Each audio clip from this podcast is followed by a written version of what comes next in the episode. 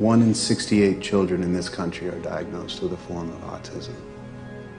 But if you can put aside for a moment what your pediatrician and all the other NTs have said about your son, NTs? uh, neurotypicals, the rest of us, what if we're wrong? What if we've been using the wrong tests to quantify intelligence in children with autism? Your son's not less than. He's different. Now, your expectations for your son may change over time. They might include marriage, children, self sufficiency, and they might not. But I guarantee you, if we let the world set expectations for our children, they'll start low and they'll stay there. Maybe your son's capable of much more than we know. And maybe, maybe, he doesn't understand how to tell us. Or we haven't yet learned how to listen.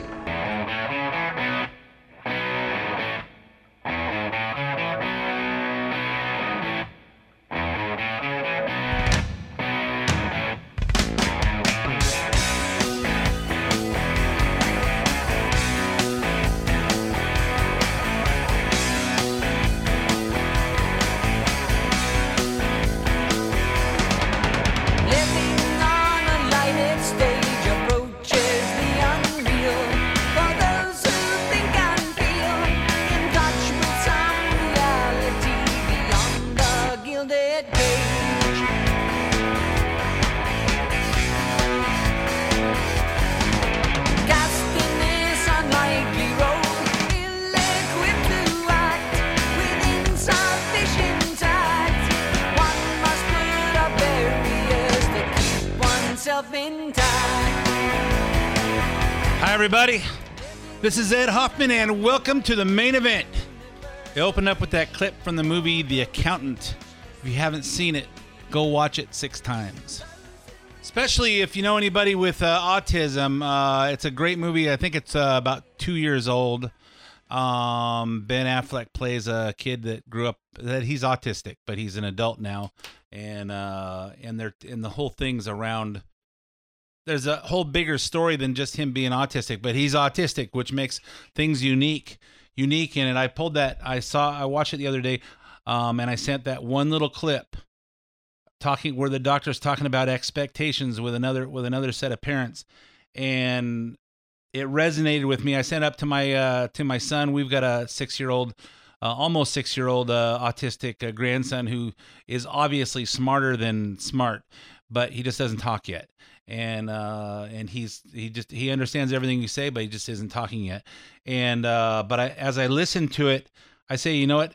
If we let society set set the expectations they'll start low and they'll stay there. And as i said this year i'm gonna i'm gonna encourage people to be all they can be. And you know what? That's not just about autistic people it's about ourselves and it's about our kids and it's about doesn't have to be autistic level. You know we set our site we set our expectations low and they stay there. You can be anything you want to be. And i know most of my listeners are probably older but we need to be preaching this to our kids and our grandkids and they can be you know oh hey you could be anything you want to be. Say it like you mean it. But it takes work. Hey i want to be i want to be a rock star guess what? You better start playing guitar every day. And you know the chances of you making it are you know one in uh, one in two zillion. But you know what? If you want to do it and you're and you're focused on it you can be anything you want to be. And uh, don't let it don't let society give you excuses to uh to not be all that you want to be. Um but it's work. It is work. So anyway, um, I also use that song uh, "Limelight" from Rush uh, in honor of we lost Neil Peart the uh, this past weekend. Uh, 67 years old. Uh, I think he uh, brain cancer, as I as I remember. Um, the in my in my eyes, the greatest drummer of all times in uh, rock and roll drumming. Um, if you've ever seen him, if you ever seen Rush in concert, those guys make a lot of sound and and they're so tight between the the bass and the guitar and the and the drums for three people they're awesome so uh, anyway we lost neil Peart last saturday and uh, I wanted to give a tribute to him. I'm going to use a, a that was a limelight. I'm going to use the spirit of the radio to open up. Uh, uh, part two. But anyway, that's what that's what I did there. Hey, uh, I've got a really awesome show for you guys today. And uh, but before I get into it, let me introduce myself. My name is Ed Hoffman with Summit Funding. If you're interested in getting involved in any of the fantastic opportunities that are real estate, you need financing. Call me toll free at 855 640 2020. That's 855 640 2020. One last time. Toll free, day or night, area code 855-640-2020. If you want to uh, uh, if you want to talk but you don't want to talk on the phone, you want to get some information, go to edhoffman.net. Click on the Summit Funding logo. That'll take you to my lending page. Put in as much information as you want to give me and tell me how much information you want back.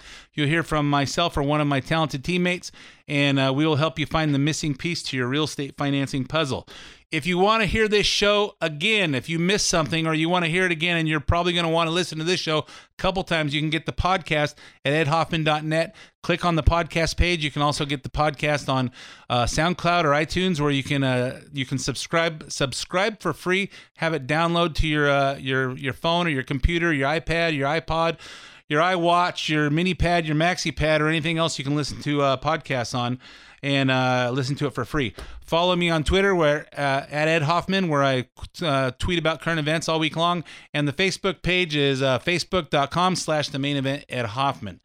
So as I said, this show this show is going to be really special. You might want to uh, listen to it over and over because there's going to be a lot of stuff that I don't say that you're probably going to want that is is going to impact your life if you listen to it a couple of times. I know that uh, it took a long time to to uh, get together with my guest and uh, to get him here into the studio, and uh, I hope you are enjoy this as much as I as I did putting it together. My guest this week is well known throughout the Inland Empire as a pastor of one of the largest churches in the area, but more importantly, a church that's making a major impact. Since 1997, Sandals Church has grown from a tiny church founded in the living room uh, to 10 campuses across three counties. I'm excited to have the founder and lead pastor of the church uh, join us now, Pastor Matt Brown. Welcome to the main event. Yeah, thank you, brother. Glad to be here. All right, so uh, so we've talked about this. I've been I've been a a, a steady visitor to your church every single week for the last I think since February or March last year, and uh, I have I listen I listen to you with both ears and, and my whole brain every week, and and uh, you have a you have a gift to uh, to uh, touch people. Um, let's talk talk about your background before so people get to know you. You weren't you weren't always a, a pastor. You, I know you had political aspirations. Yeah, I was a political science major at California Baptist University, and uh, in my uh, senior year, uh, as I was planning to go to law school, I went to Harvest Christian Fellowship, Pastor Greg Laurie, and uh, I just gave my life to Christ, and that was life changing. And a lot of people who call themselves Christians, you know, if you if you haven't experienced a life change where where Jesus kind of flips your life upside down, I just don't know that people have actually met Jesus. And so he he just changed me and I wanted to be in politics because I, I wanted to make a difference. I wanted my life to matter, and uh, and I think politics is, is a way to to make a difference. But um, you know, laws can address you know um, can can create consequences for behavior, but they don't change the heart. And so I found myself wanting to help people experience the same change of heart that I had, and so I I, I shifted from uh, political aspirations in law school to uh, ministry, and I ended up going to seminary, which is way longer than law school, or maybe the same as law school. I think law school is four years. Um, I think it's three. is it three? So seminary is four years. Okay. Yeah. So like my undergraduate degree was 127 units. My uh, seminary degree was 90, I think, six units. It's like great. So basically, I told my wife, uh, you know, we're gonna be poor for a little longer. Yeah, you're uh, you're you have to immerse yourself in uh, how many pages of the Bible? About two thousand. yeah, it's crazy. Yeah, so you gotta you gotta learn that in and out, and you, did, you obviously did well. What do you what do you see the church's role in uh, politics today, and especially in 2020? Yeah, I think that uh, you know there's a verse in the Bible that a lot of people don't know. It's in uh, First Chronicles, I believe it's 12:32. I don't have any notes in front of me, but it says the men of Issachar uh, understood the times and knew what to do, and so um, you know, Israel was uh, in a difficult time politically. Uh, they had a two party system. Sound familiar? Uh, so you have people loyal to King Saul, and you had people loyal to the future king, King David. And people were torn, and tribes were torn. And, and the men of Issachar understood the political shifting times, and they knew what to do. And the reason that stands out is all the other tribes and all the other people mentioned in First Chronicles 12 didn't understand. And so I think that Christians need to be very, very careful. Uh, we need to walk um, very, very cautiously because both political sides use Christians, right? They're all looking for constituents to to use because their ultimate goal is to get elected. And obviously, there's there's some people that um, you know are in it for the right reasons, but politics is politics. You know, politics is is the um, you know it's it's the word we use to describe how how we gain power can hold power and then and then exercise power. And i know that's a negative definition but that's what it is. I mean um, you know what we experienced through the impeachment trial you have democrats in charge and, and they hold power they're maintaining power and then they're exercising that power to do what they want. Um, and so that's just a reality you know and you and i both know elections have consequences. So i think that we need to be very very careful um, we need to be careful not to overly align ourselves because there's no perfect candidates. Right. You know, I remember when I read, you know, Billy Graham's, you know, st- stopped meeting and advocating personally after Nixon because he felt betrayed. And, and and and it's not that Nixon was any better or worse than any presidents prior to him, but that just kind of opened Billy Graham's eyes, and he was like, okay, I need to be more careful in terms of how I align myself with one side or the other. So I think that we have to be we have to be cautious. We have to be careful. Uh, you know, you you go to my church, Sandals Church. I, I, politics is a part of everything today, mm-hmm. and I try to make church a safe place where Democrats, Republicans, Independents, confused, whatever, can come and hear God's truth because that's my platform, that's my purpose, and I try to galvanize them um, you know to be a part of that. And so that's why I, I told you i would come on your show. I try not to be political on my podcast but this is you know your show and so we can talk politics. And i think that that's fair because christians should have an opinion. But i think that we we need to be careful um, and um, i think on your show today i mean you know trump gets all of the attention right? I mean it just I mean, globally, the guy sucks the political attention out of the air. But a lot of my concerns are what's happening in California with our governor, who seems to be completely um, incompetent to dealing with the issues at hand. You know, we had a, a, Democratic um, debate here, I think, two weeks ago in California, and the issue of homelessness didn't even come up. You know, I mean, does it's not even mentioned, and I'm like, how how are you in Los Angeles, where we have 180,000 known homeless people, and that's not an issue, and that's part of the problem. You know, is we, we don't talk about real issues. You know, um, and, it's just it's just heartbreaking to me. I mean, th- th- that is the issue. You know, homelessness. Um, drug addiction and mental illness th- those are the three top issues and any politician that doesn't talk about those three things is not a person that's interested in affecting and changing our lives um, you know my kids don't don't know what uh, am i going too long No. so my kids don't know what it means not to live with homeless people everywhere but you and i you and i've lived in california when that was not true That's correct. so it has changed and it's not, and it's, and the governor seems to think it's a housing problem. It's not a housing problem. Right. Because if you build the houses, number one, no one can pay for them, and most of them don't even want to be. They they want to they want to live that no responsibility lives. Hey, I'll I'll beg for five dollars Right. for at lunch and five dollars at dinner and yeah whatever enough till they can get some buy some weed and some uh, alcohol, and that's that's just the way of life yeah um, we have we have uh, on something you said about wanting to change people's lives. Um, one of the members in our small group that we meet with um, made a comment about um, trying to be happy, seeing things the way they are, and knowing that he can't make a difference, and that he can't make a difference. Just accept it and and just be happy in the Lord, which I agree with, but when it came for me to make my comment, I said, "Well, I I understand that, but you know, the serenity prayer, you know, grant me the serenity to accept things I cannot change and the courage to change the things I can." And just somehow because I have a microphone here and I have a platform, I feel like I might be able to change it. right And your what's your thought on that? Yeah, absolutely. I I think that pastors need to be extraordinarily careful about not being uh, political activists. I mean, what makes the Ayatollah Khomeini so dangerous in Iran is he's he's a politician. He's a religious person, but he's also, I mean, Ayatollah Khomeini, I believe, means supreme leader. I don't speak Farsi, but I think that's what it means, right? That's a dangerous thing. Um, you know, and so we have to be careful uh, in our system. Uh, and so I am an American, right? I do vote. I do have opinions, but I have to be careful. But I think guys like you, um, I think have a role, and, and you can do that. And I think that that's important. And I think that's the beauty of democracy is that ordinary, everyday people. I mean, right? You're a uh, you, you you work in the area of finances and loans, and Right. uh, sp- specifically, what's it called? Uh, Summit funding. Summit Uh, funding, but reverse mortgages. Reverse mortgages, yeah, because I hear your commercial all the time. Right. So, um, you know, I think that's important, and and, and I, I think people need to know that they can make a difference, and they do need to insert themselves into uh, the political process. And I think it is hard. I mean, it's hard to stand out, have an opinion. Um, no matter what organization, I mean, it's frustrating. Education, politics, local, um, you know, uh, things that are happening. I mean, I, I, I get it. It's it, it's frustrating. I, I mean, I had an issue with Riverside Municipal Water District because my bill was like thousands of dollars every month. It took me six months of like berating them before they figured out they had a glitch in their program. And instead of adding a credit to my account, they were saying I owed. It was it was just it was just a glitch.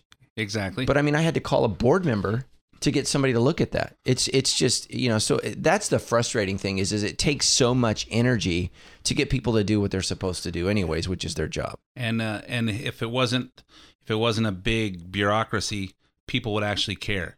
Right. And so it's uh it's it's that's why that's why I can go off on a yeah so on a I, I tangent think on yeah, healthcare. you Yeah, I think people I think people can make a difference. They need to be aware. Um, they they need they need they need to to. I think people have put their heads down, and that's what's happened in the state of California.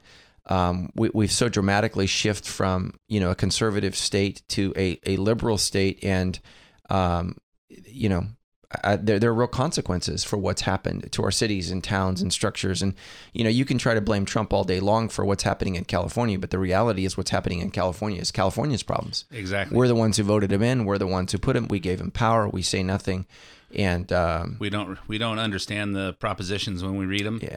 We listen to the commercials. What's it, what's your opinion on President Trump? What's your opinion on him personally, and what's your opinion on the job he's doing for our country? Well, I would say this: I have never been uh, more concerned in an election between the two choices. I think that in uh, the 2016 election, you know, Hillary Clinton and Donald Trump would have not been any of the candidates that I supported, promoted, would have been excited about. Um, you know, so I was deeply concerned about.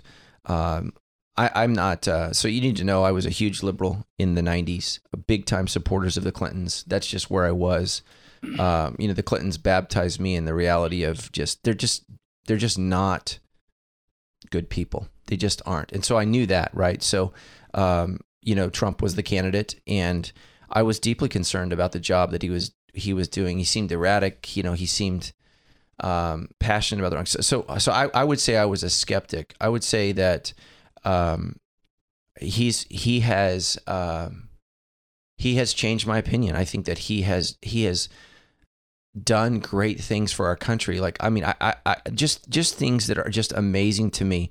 Uh, really ending and, and doing something about uh, black incarceration rates. I mean, Barack Obama didn't do that. Donald Trump, you know, I have black pastor friends who said they couldn't get a meeting with Obama. They couldn't even get in the White House. Trump lets them in, you know, makes changes, and that has deeply affected, uh, you know, black people that were incarcerated for minor crimes in the 80s.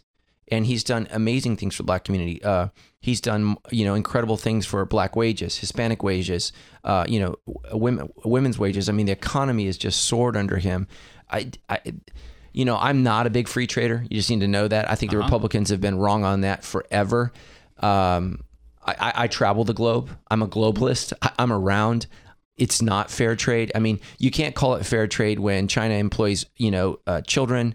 Um, you know, they they dump all of their chemicals. It's not. It's not. It's not an equal training thing. I mean, we just Americans can't compete. And you know, you hear Republicans, I believe American workers can compete against anybody in the world. Well, not when you're you're dumping all your chemicals in the river and you're hiring children and you're not paying any kind of insurance or or help. I mean, it's it's not it's not fair trade at all. And so I'm really glad to see that we have a president who stands up.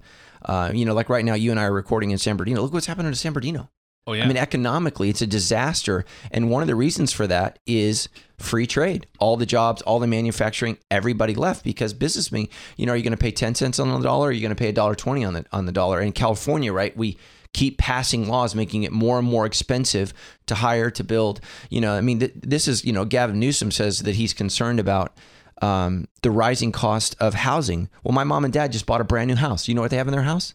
Sprinklers In the in the Fire- house in a single story house my mom and dad their new house has sprinkler system. Fire It- sprinklers. fire sprinklers. That adds $4500 to the cost of a new house. Hmm doesn't care at all. Who who pushed that through? How did that get through? And it's like if you're deeply 20 concerned years ago. yeah it's Probably just, Clinton. it's just ridiculous. It's like oh my gosh. And you're like well if it saves one life and it's just like man i mean there's a lot of things that we could pass if it saves one Yep. life but the reality if we're all broke and we can't afford a house i mean there are things that that Sacramento is doing that make it incredibly hard to build new houses, uh, you know, to, to to create affordable housing, and they take no responsibility in that. And So- then they'll come back, and if the fire sprinklers don't work, they're gonna burn the. They're gonna blame the fire sprinkler company company for the the, the Yeah. insurance claim. Right. So they don't realize that hey, we're trying to take people away from having So, here, so here's what I'd say. So I think Trump is is the greatest. Uh, he will go down as the greatest trade president in the history of our country. I think that he will go down as one of the greatest economic presidents in the history of our country. I think that uh, President Trump deeply cares about American citizens, and uh, regardless of color, regardless of race. Um, you know, I have friends that know him personally. I do not. Mhm. Um, I was supposed. I told you I was supposed to meet President Trump last year at the White House. He didn't come. He sent Mike Pence, and Uh-huh. uh, President Vice Pen, or, uh, Vice President Pence said, "I can see that you're deeply disappointed to meet me." so, which I was. I uh, unfortunately my face, I guess, Yeah, yeah. communicated that. Yeah, a But. I got to meet uh, Vice President Pence at the White House, and so, um, you know, obviously sometimes you know his rhetoric i- is troublesome for me, and so, um, you know, that's what I would say is I think we had a president under Obama who sounded wonderful and made bad choices, and we have a president now who comes off.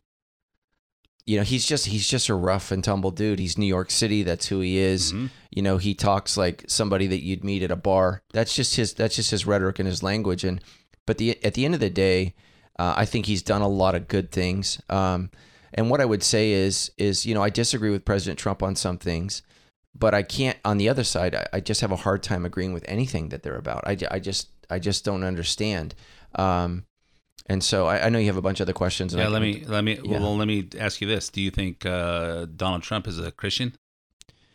I don't know that he's a Christian. Um, you know, and I, I I think that, you know, I don't know. I don't know. I mean, I don't know that you're a Christian. You know what I'm saying? You don't know that I'm a Christian, right? So I lead you spiritually and, and nobody can judge the heart. Um, as a Christian, he struggles, he struggles with, uh, you know, when he, and he doesn't say it much anymore, but I never apologize. Well, okay, you know, Christians should ask for forgiveness and apologize. And so I would say that's a Christian value and I'm not in a circle to counsel him uh, or to advise him. But if I if I was, I would say, you know, if you're a Christian, that's something that you need to do. When you're wrong, you need to say, I was wrong. You know, I, I apologize. Uh, I think that he can be strong. Uh, I think a lot of of Trump's rough edges are his personality. You know, you know, at our church we talk a lot about the Enneagram. Trump is an 8 and um, and and eights are rough and tumble, and he doesn't care at all about the process. He cares about results. And that's what he's about. And that's part of the reason why he gets so much done is he's a results oriented guy.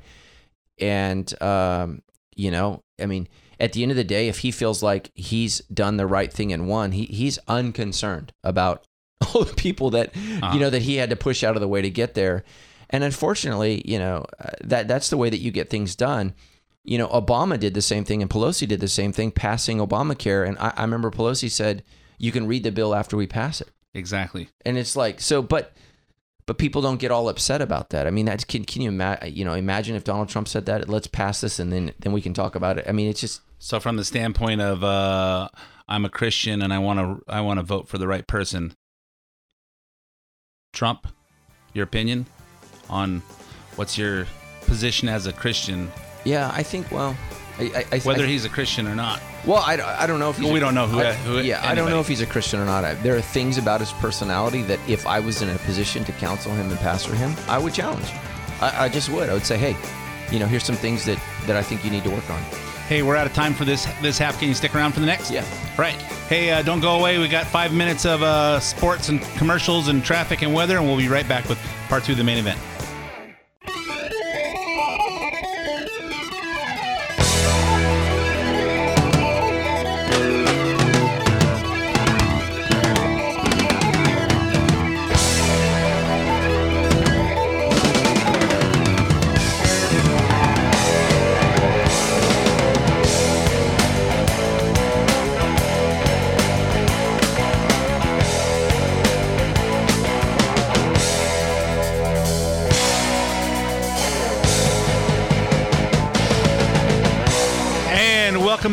To the main event. My name's Ed Hoffman with Summit Funding. I don't talk a lot about uh, real estate and finance on the radio because it gets boring for you if you're, if you're not uh, if you're not in the market. But if you are in the market to uh, purchase a piece of property or refinance a piece of property that you have, or if you need a reverse mortgage, uh, if you need a reverse mortgage, you want to find out about that reverse mortgage thing, you want someone who will give it to you straight, call me toll free at 855 640 2020. That's 855 640 2020, day or night, 855 640 2020, or go to edhoffman.net and click on the uh, the Summit Funding logo. That'll take you to the link, and uh, and tell me how much information you want back, and I will uh, get back to you, or you'll hear back from either myself or uh, one of my talented teammates, and uh, we'll help you find the your way through uh, real estate financing. And we're back, back in the studio with Pastor Matt Brown from Sandals Church, senior pastor and founder of Sandals Church. That we've been talking about. We've been talking about politics, and uh, which is, uh, hey, I got, I got a, I got a, a man of Jesus in here talking about politics. So uh, I like that. Um, and I could tell, I could tell from your sermons, I could tell from your sermons, you send little messages that say, hey, this guy, this guy's a conservative, and I want to talk to him about it. And uh, some people go, you think he is? say you're not listening hard if you're you're not listening close if if that's a, so we just got finished talking about Trump and uh and whether you thought he was a, a Christian or not. Yeah, so I, I don't know if he's a Christian or not. What I do know is he is good for Christians and he's protective of Christians and their rights and their beliefs. And so part of the problem is, as Christians, um, you know, and, even as liberals. And so, you know, I think we need to differentiate between Christians and liberals and then leftists. And so, you know, Christian conservatives and liberals I have a value for. You believe what you believe, I believe what I believe. But leftists, right? You you you don't just they don't believe in toleration. You you you have to celebrate what we celebrate. And so, what happened in the Obama administration is I think conservatives and liberals were led down this path, like with the issue of gay marriage. Well, why would you be against love? Who's not against love? Everybody should be able to to get married and do whatever they do. But ultimately, what happened when we when we changed the legal definition of marriage, it affected Christians deeply. Uh, it affects Christian organizations, Christian bakeries, Christian uh, you know bed and breakfasts, and so now we have Christians being persecuted for what they believe. Um, and just to put this in perspective, if you're a Muslim taxi cab driver uh, in uh, or a Jewish taxi cab driver, I don't know that there are Jewish taxi cab drivers, but there may be. sure there are. You know, i- in New York City, and I and I and I get in the back of your cab with a ham. They legally don't have to let you in the cab. So there, so there are, you know, so there there are protections for people who have certain beliefs, and so I would say that the definition of marriage for Christians is far more serious than having a ham in the back of, of your cab or not. And so what's happened was in the name of love, we've been told that, you know, well, why would you be against love? And then what's happened is, man, th- just the legal ramifications for churches, Christian colleges, uh, Christian bakeries, right? There's been this assault on our freedoms in the name of love.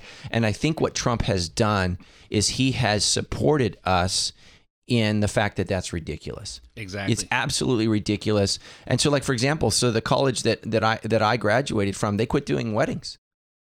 So nobody gets to get married there anymore because they don't want to be sued as a conservative Christian Baptist college because they don't allow gay weddings on their campus. And so now so they just don't do them.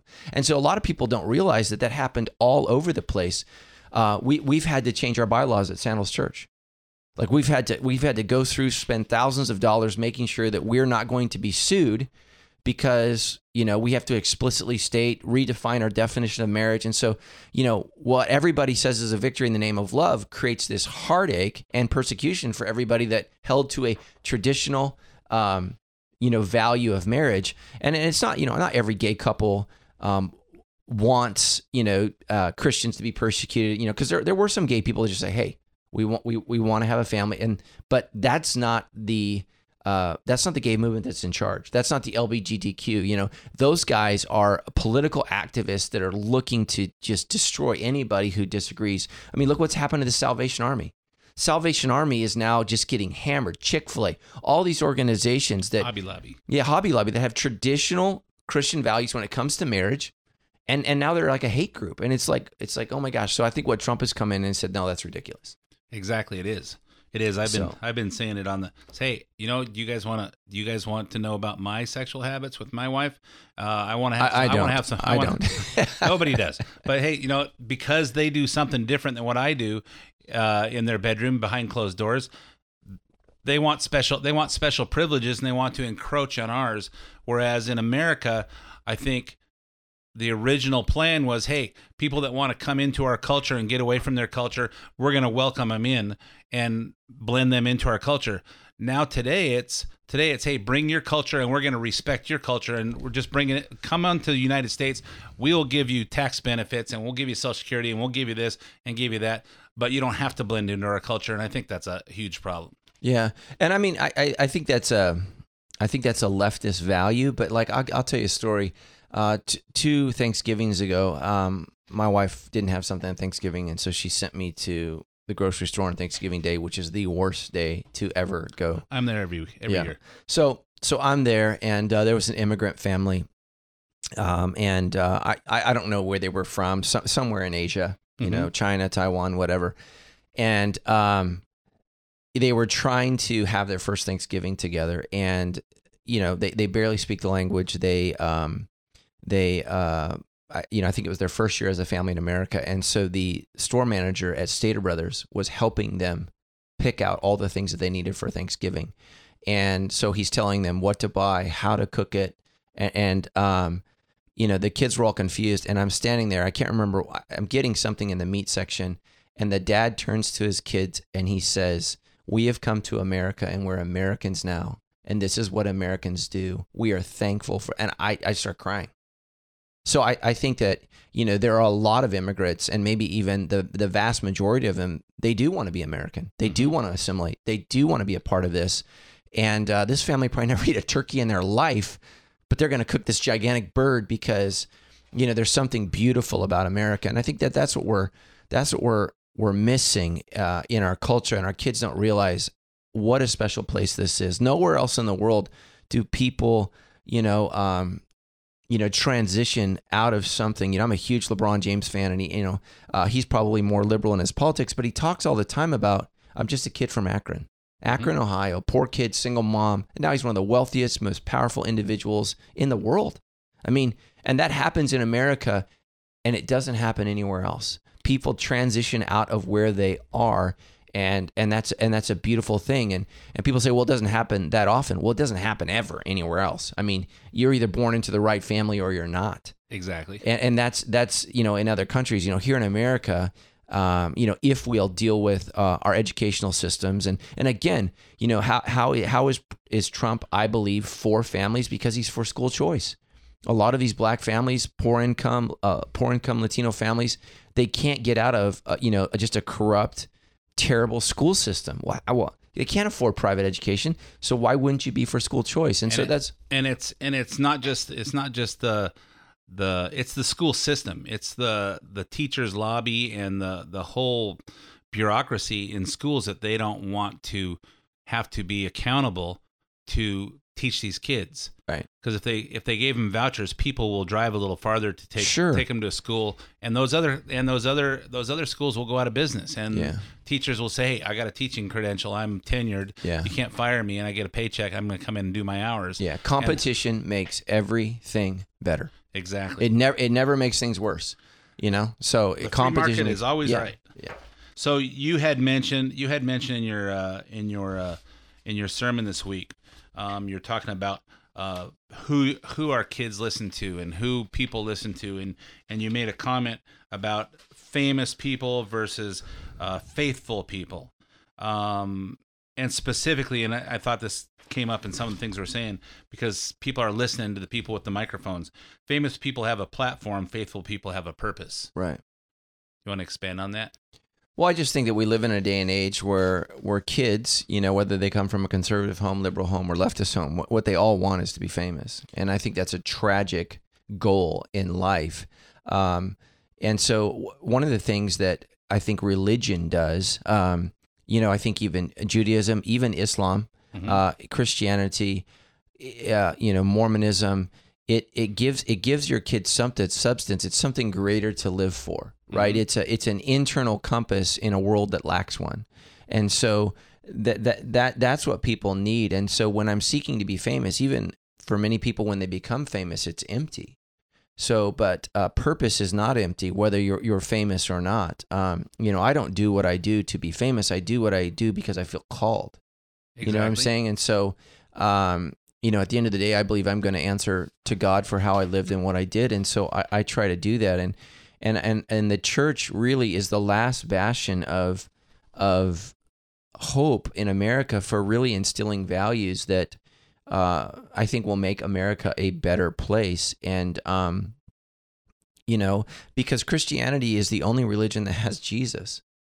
You know, Exactly. I mean, you know, G, you know, so so many of the morals that we assume today we don't have without Jesus. Love your enemy. Pray for those who persecute you. When someone slaps you on the cheek, turn the other cheek. Right. Th- those are those are um, just expected nor- cultural norms. But without Jesus, we don't have that. We we just don't. And so he is radically different than anyone else. Um, you know, there's a reason you have Ayatollah Khomeini saying, you know, death to these nations, and we don't have Christian leaders saying these things because they if they sit if they said that they stand opposed to the leader they claim to represent because he says the very opposite. And so um, I think that I think that Christianity uh, is, is so important. I know some of your, your leaders are are conservatives. Uh, your listeners are conservatives but they might not be Christian. I would say you're missing out. Christian or conservative values are not enough. You need a you need a personal relationship with Christ. And uh, and that's that is absolutely essential and important um, to the upbringing of your of your kids because a conservative person can still be a bad person. You know, Exactly. there are con- there are conservatives that are immoral, um, you know, that do that do awful things. Um, but a, a Christian, someone who's given their life to Christ, right? They have the internal compass that says, "I'm going to live for God even when no one is watching." So, Yeah, exactly. That's Right. uh, and we talked about this earlier that probably the majority of Christians are Christians about two hours a week. yeah, Um, you're preaching my sermon this weekend, so stop. right. I'll be your I'll be your be your guest pastor. Um, so this week you Pat you you preached on uh, your first sermon of 2020. You preached on Genesis 11, the story of the Tower of Babel. Um, about the they built the, they built the tower trying to hey we don't need God anymore we can build our own. Um, some things you said in the sermon that made an impression on me that I think apply to our listeners. Um, we can get enamored about about what we create and then we forget it we forget about why god created us Right. um what does god see what does god see this one questions that i that took what does god see when he looks at what you're building and uh and i say you know that what you were just saying that conservative being conservative is not enough right. because if you do it for the wrong reason hey there's a there's a financial logic in in some of the conservative platform but if you don't do it for the right reasons then then that's that's empty. And when everybody thinks the same thing nobody's thinking anything. Right. want to expand on that? Yeah, and so um, so are you familiar with the uh, the ten man rule in in Israel?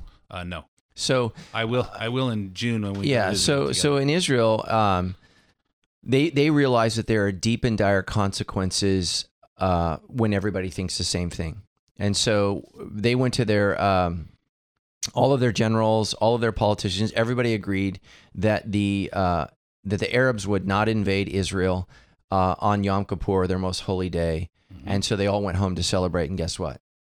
They were invaded, and they almost they they they almost lost. People people don't realize that, but they were invaded simultaneously.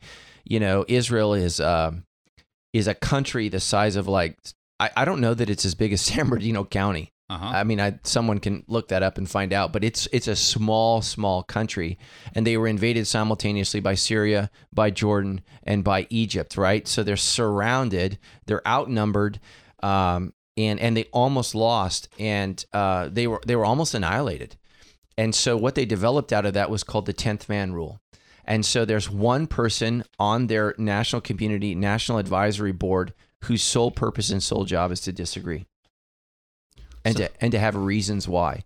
And so there's just dangers when we all kind of nod our heads and we all think the same things. And so like what I'd love to see in California is is let's see a university that sole purpose is to be conservative and to disagree. A state funded university that cuz what happens is is there any different thinking that's taking place at at Berkeley, at UC Davis, at at UC San Diego? I mean they're right they're all talking heads. They're all saying the same things. Uh, you know, Of course, you are, they're all college age college age kids. They're they're that are, you know, when you're in college, it's if you're not a Democrat, you don't have a heart. yeah. And then when you get to be an adult and you're standing on your own two feet, supporting yourselves, if you're not a Republican, then then you don't have a brain. Right. But so they've got Yeah. they've got So, a but I think live audience. You know. I think that they they you know it would be beneficial to us, and maybe you don't have just a conservative university, but you have conservative bastions within the university that maintain a different perspective. And look what happens when you know somebody like Charlie Kirk or um, I'm trying to think Ben Shapiro. Ben Shapiro. You know, they try to show up and talk, and uh, you know Ben Shapiro's a little edgy, comes off a little grumpy. Um, you know, I think he could be nicer from time to time, but he still should be heard. Um, you know, and I don't think that conservatives should be silenced just because they're a little edgy. I mean, liberals and leftists are edgy all the time, and and they have a platform and they are heard. And so I think that more young people would be conservative if they were exposed to conservative ideas. They're just they're just not.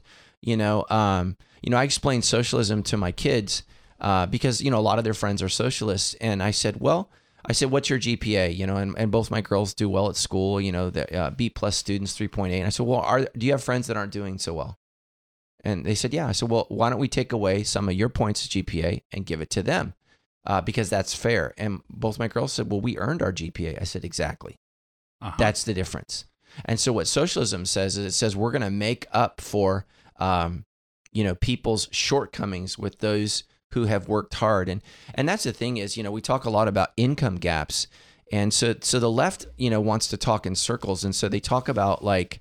Um, well, people, you know, the income gap is growing. Like you, you do this job on your side. So a lot of people that that make really good money, they don't work a 40 hour work week, you know, with paid vacation. Like, you know, they work, they work an 80 hour work yeah, they week work an and no eight hour work week and they have multiple jobs and multiple companies and they're doing multiple things.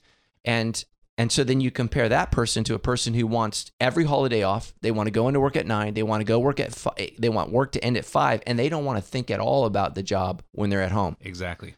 Well, th- th- those aren't comparing apples to apples, and so so the reality is some people work really really hard, and uh, They do really, really. They get. They have really, really more as Yeah. a result of it, and that's how it should be. Yeah, absolutely. And so um, there should be no limit to what you can make, and and that's what makes me so sad is, you know, you know when Bernie Sanders says you know that there should be a cap and there should be a limit on stuff. I'm just like, are you kidding me? Um, you know, I think it's it's okay to say there should be a basement. Like we, we can we can we can all agree that you know there needs to be some basic level of what it means to be a human being, but then to turn and say there's a ceiling, I'm like, you know, what is going on? You know, I don't want kids to starve. You know, I don't want I don't want those things. You know, I want you know children to get health care, um, but I don't want a socialized system where we all have to get funneled in the same thing because you know the government can't even can't even fix potholes. I don't want them fixing my heart. I don't want them fixing my brain. And um, you know, all of the socialist countries that uh, Bernie Sanders points out are leaving socialism. It's not working. You know, the the waiting lists in um, you know in, in, in Europe is, is astounding for these socialist company countries. You know, people from Canada come to America to to get, get, to get medical care, and it's just a better system. Now, could it be improved? Absolutely, but I don't think universal health care is the approach. I, I just don't. I, you know, one system for everybody never works. It just never works, and so that's Exactly. you know, and so that's just the example of when everybody's thinking the same thing, nobody's thinking anything. Is, um, you know, I, I I'm open. I'm open to uh, new ideas. I have I have a hard time believing that all those Democrats in Congress are watching what we have going on with the impeachment and all come to the same conclusion he needs to be impeached. How can you interpret it that way? Does anybody listening to this do they do they do they talk to their spouses when they get home and their spouses go, "Are you are you sure that that's how you feel?" Yeah, well, one of the one of the deep concerns I have for Democrats, just in general, is um, you know, and I and I like I said, I used to consider myself a Democrat. Um, I still hold to some liberal ideas, um, but the loss of due process, like we've lost due process, and you know, there was a time in our country where you were innocent until proven guilty, and so like what happened in the Judge Kavanaugh, I mean, I. I, I could I could not believe what we were doing. We're talking about some incident that nobody remembers 30 years ago where And they destroyed this guy. yeah, they, they destroyed this guy's life because some woman has a memory. It, you know, it, and I, it just, it just broke, it, it absolutely broke my heart. And, um, you know, I, I'm not saying, you know, I, I, I, I don't, you know, I can't, I can't say whether it happened or not. I'm just saying we, we have to live in a, in a society where evidence matters. Evidence has to matter. And, uh, we can't just destroy people's character and destroy people's, um, you know, livelihoods because, of something someone said and so that that's the thing that breaks my heart is liberals used to stand for you know um, um, you know because that's what used to happen to our country to you know people are African American they were automatically disbelieved just simply because of the color of their skin um, you know and it was terrible and uh, I can't remember the young man the famous case where the young man was was dragged through the streets in Mississippi and uh, I, th- I believe he was hung, and it's it's really what kind of started the the whole like, hey, we got it, we got it. It was it, it brought national attention to the fact that we, we black people are deeply mistreated in this country, and it kind of woke everybody up. It was this kid from Chicago visiting his family, and and here's the thing: is a lot of people don't know what happened, but the reason that whole thing got started was a young woman made an accusation, and later in life, she admitted to the fact that He was she was lying. she was lying.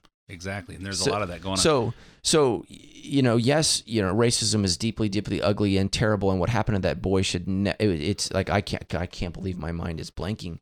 But it, it but the all, race the race baiters are keeping it alive. but it all started from a false accusation. Mhm. And so that's the thing is, you know, now as as a, as a man in leadership, I, I'm deeply troubled with with where I am at. With, with I have to be so careful, and uh, you know, sixty percent of Sandals Church is women, and so I, I I want to be a loving, caring pastor and leader, but also in the back of my mind, I have to go. Okay, I have to be I have to be so careful because if something's misconstrued or um, you know, God forbid I, I give a hug that's at a weird angle. You know what I'm saying? You, you, you just have to be so, so careful. And so I think women should be heard. Women should be treated as equals. You know, uh, a woman should never, ever be subject to any kind of, um, you know, sexual harassment in the workplace or, or anything like that. I just, I'm concerned that in the name of protecting women, we also have to protect rights, laws, evidence, and those things need to be held together. You know, uh, we can't we can't we can't go vigilante justice for, for anything because it, it just it just deeply deeply uh, mars the system and the process. And so, um, Okay, let me let me ask you this: How do you how do you think we as conservatives should try to move liberals or independents, let's say uh, leftists, uh, over to the truth of how we see it? Obviously, obviously, yelling at each other and insulting Right. each other isn't working. How what's what? yeah, I I, have I, I wouldn't spend that? I wouldn't spend any time on leftists at all. I just wouldn't. Um, you know, I mean, trying to convince a leftist to become a conservative is like you trying to convince me to not believe in Jesus. It's just not going to happen, right? Uh, it's it's a deeply held belief that I have. So I think with liberals, and um, you know, I have a lot of friends who are liberals. Um, what you need to do with liberals, especially in the state of California, is you need to look at results. And so I, I don't think, um, you know, California needs to be a Republican state, but we need to have a Republican representation. So again, we have a one-party system uh, in in the state of California. The Democrats hold a supermajority both in the Congress and the Senate in our state. So Republicans can't stop anything or do anything. And so what happens when you have a one-party system, right? That's what happened in communist, you know, Russia. Uh-huh. You know, when they were the Soviet Union, you have a one-party system. Why is there all that corruption in China? You have a one-party system. And so when you have a one-party system, there's no checks, there's no balances. And so what I would say to liberals is, okay, so the Democrats have been in charge for what, 12 years now. Yep. Is the state better today? So what instead of arguing values, morals, principles, I would say let's argue results. Let's look at the results. Is you know, ha- have Democrats proven they can handle the uh, the homeless crisis? And if not, let's give somebody else a shot. Exactly. Hey, uh, Matt, we're out of time for this uh, for this uh, show. Hey, thanks for coming on and coming on the main event, everybody. Uh, my name's Ed Hoffman. Thanks for listening to the main event. I'll be back again with you next week. The opinions expressed do not necessarily reflect the opinions of Summit Funding Incorporated. Ed Hoffman, NMLS ID number 9921. California DRE ID number 1012658. Arizona MLO license number 0926439. Branch NMLS ID number 1841782. Summit Funding Incorporated NMLS ID number 3199. Arizona license number 0925837. Equal housing opportunity.